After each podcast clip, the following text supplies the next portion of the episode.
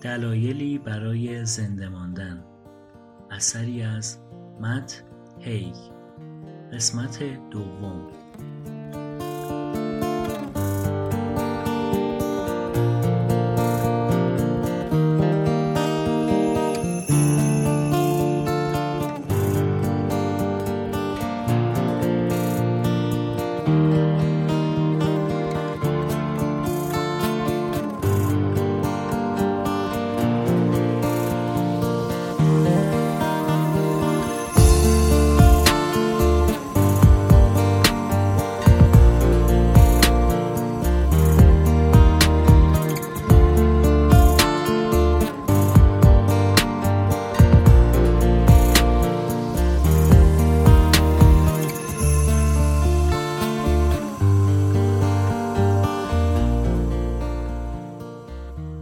سوم از اتاق خارج شدم و از ویلا بیرون اومدم تا خودم رو بکشم. آفتاب به شدت میتابید. هوا بوی کاج و دریا می‌داد. دریا همونجا بود درست زیر صخره و لبه صخره فقط چند قدم دورتر بود. می‌تونم بگم بیشتر از 20 قدم نبود. تنها نقشه من این بود که تو اون مسیر بیست و یک قدم بردارم. من می‌خوام بمیرم. مارمولکی نزدیک پاهام بود. یه مارمولک واقعی. حس کردم منو زیر سوال برده. نکته در مورد مارمولک ها اینه که خودشونو نمی‌کشن. مارمولک ها جون سالم به در می‌برن. دومشونو بکنید یکی دیگه رشد می‌کنه. نالان و گریون نیستن. افسرده نمیشن. هر چقدر چشمانداز زندگیشون خشن و نامساعد باشه با اون کنار میان. بیشتر از هر چیز می‌خواستم اون مارمولک باشم. ویلا پشت سرم بود.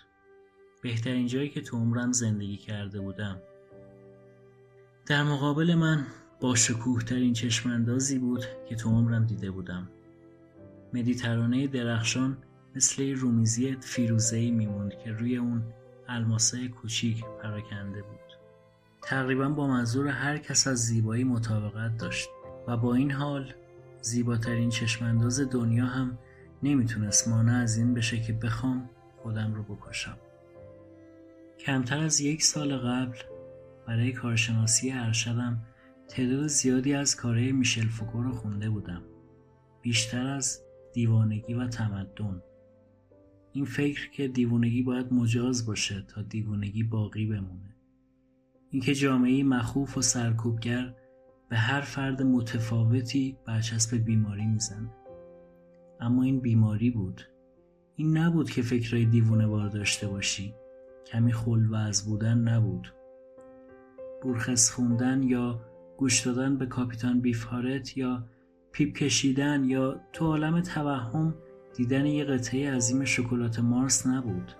این درد بود. من خوب بودم و حالا ناگهان نبودم.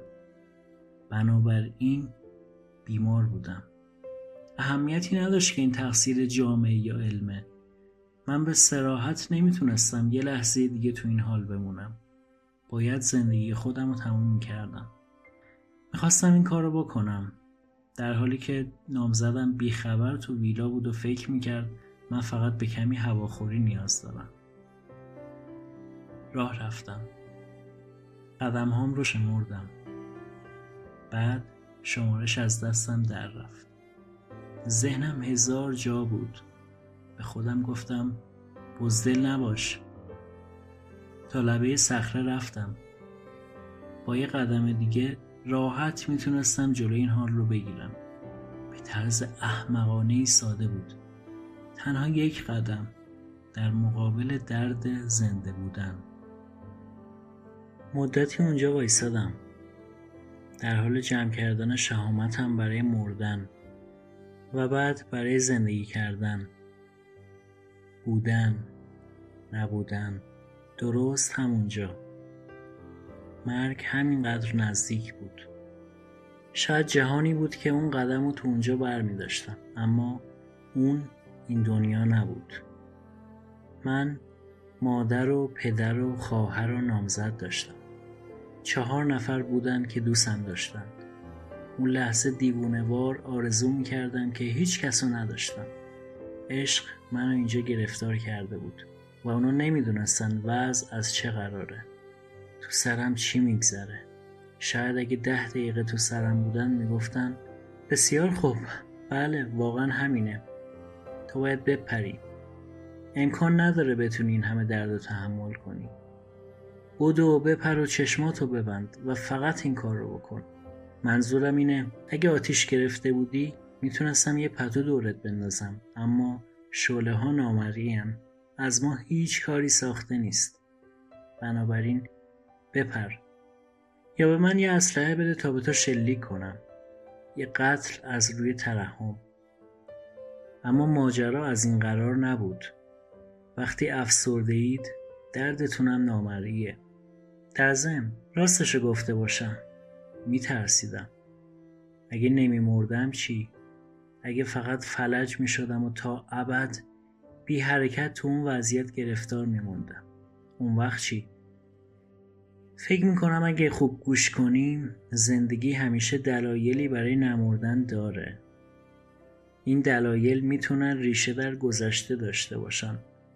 شاید آدمایی که ما رو بزرگ کردن یا دوستان یا عشقمون یا تو آینده امکاناتی که ممکنه از دست بدیم. و بنابراین من به زندگی ادامه دادم. به طرف ویلا برگشتم و عاقبت به خاطر فشار عصبی ناشی از همه اینها بالا آوردم.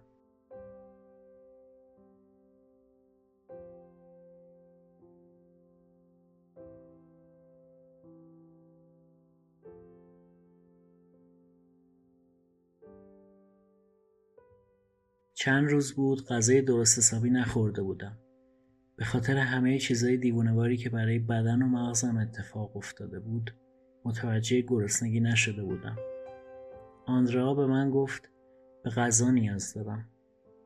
به سراغ یخچال رفت و با یه قوطی گاسپاچوی دون سیمون یه غذای اسپانیایی برگشت. همونطور که درشو باز می‌کرد و اونو به دستم می‌داد گفت اینو بخور. یه ذره خوردم. همون لحظه که تعمش رو چشیدم فهمیدم چقدر گرسنم. بنابراین مقدار بیشتری خوردم. احتمالا نصف قوطی رو خورده بودم که دوباره مجبور شدم بیرون برم و بالا بیارم. اعتراف می‌کنم بالا آوردن بعد از خوردن این غذای اسپانیایی تو دنیا شاید نشونه مهم بیماری به حساب نیاد اما آندرا کوتاه نمی اومد آندرا گفت خدایا ما الان میریم. گفتم کجا؟ به مرکز پزشکی. گفتم اونا به من قرص میدن من قرص نمی‌خورم. مت تو به قرص نیاز داری. وضع تو بدتر از اینه که در مورد نخوردن قرص حق انتخاب داشته باشی. ما میریم. باشه؟ اینجا علامت سوال گذاشتم اما مطمئن نیستم یه سوال بود. نمی‌دونم چه جوابی دادم اما می‌دونم ما به مرکز پزشکی رفتیم و من قرص خوردم. دکتر دستامو معاینه کرد. اونا میلرزیدند. حمله حراس چقدر طول کشید؟ در واقع تموم نشده. قلبم هنوز تند می‌زنه. حال عجیبی دارم. عجیب اصلا توضیح خوبی برای اون حال نبود. گرچه فکر نمی کنم اینو به جمله اضافه کرده باشم. خود حرف زدن تلاش سختی بود. آدرنالینه. فقط همین. به نفس نفس افتادی؟ نه فقط قلبمه. منظورم اینه تنفسم انگار عجیب شده. اون قلبم رو معاینه کرد. دستش رو روی اون گذاشت. دو انگشتش رو روی سینم فشار داد. دیگه لبخند نزد. مواد مصرف می‌کنی؟ نه. تا حالا مصرف کردی؟ تو زندگیم؟ بله اما نه این هفته. البته خیلی مشروب می‌خورم. گفت بسیار خوب بسیار خوب. دیازپام لازم داری. حد اکثر. بیشترین چیزی که می‌تونم به تو بدم. تو کشوری که می‌تونستید به راحتی دیازپام رو از داروخونه بگیرید. انگار که پاراستامول یا ایبوبروفن باشه. جالب بود یه دکتر چنین چیزی بگه. حالت رو خوب می‌کنه. قول میدم.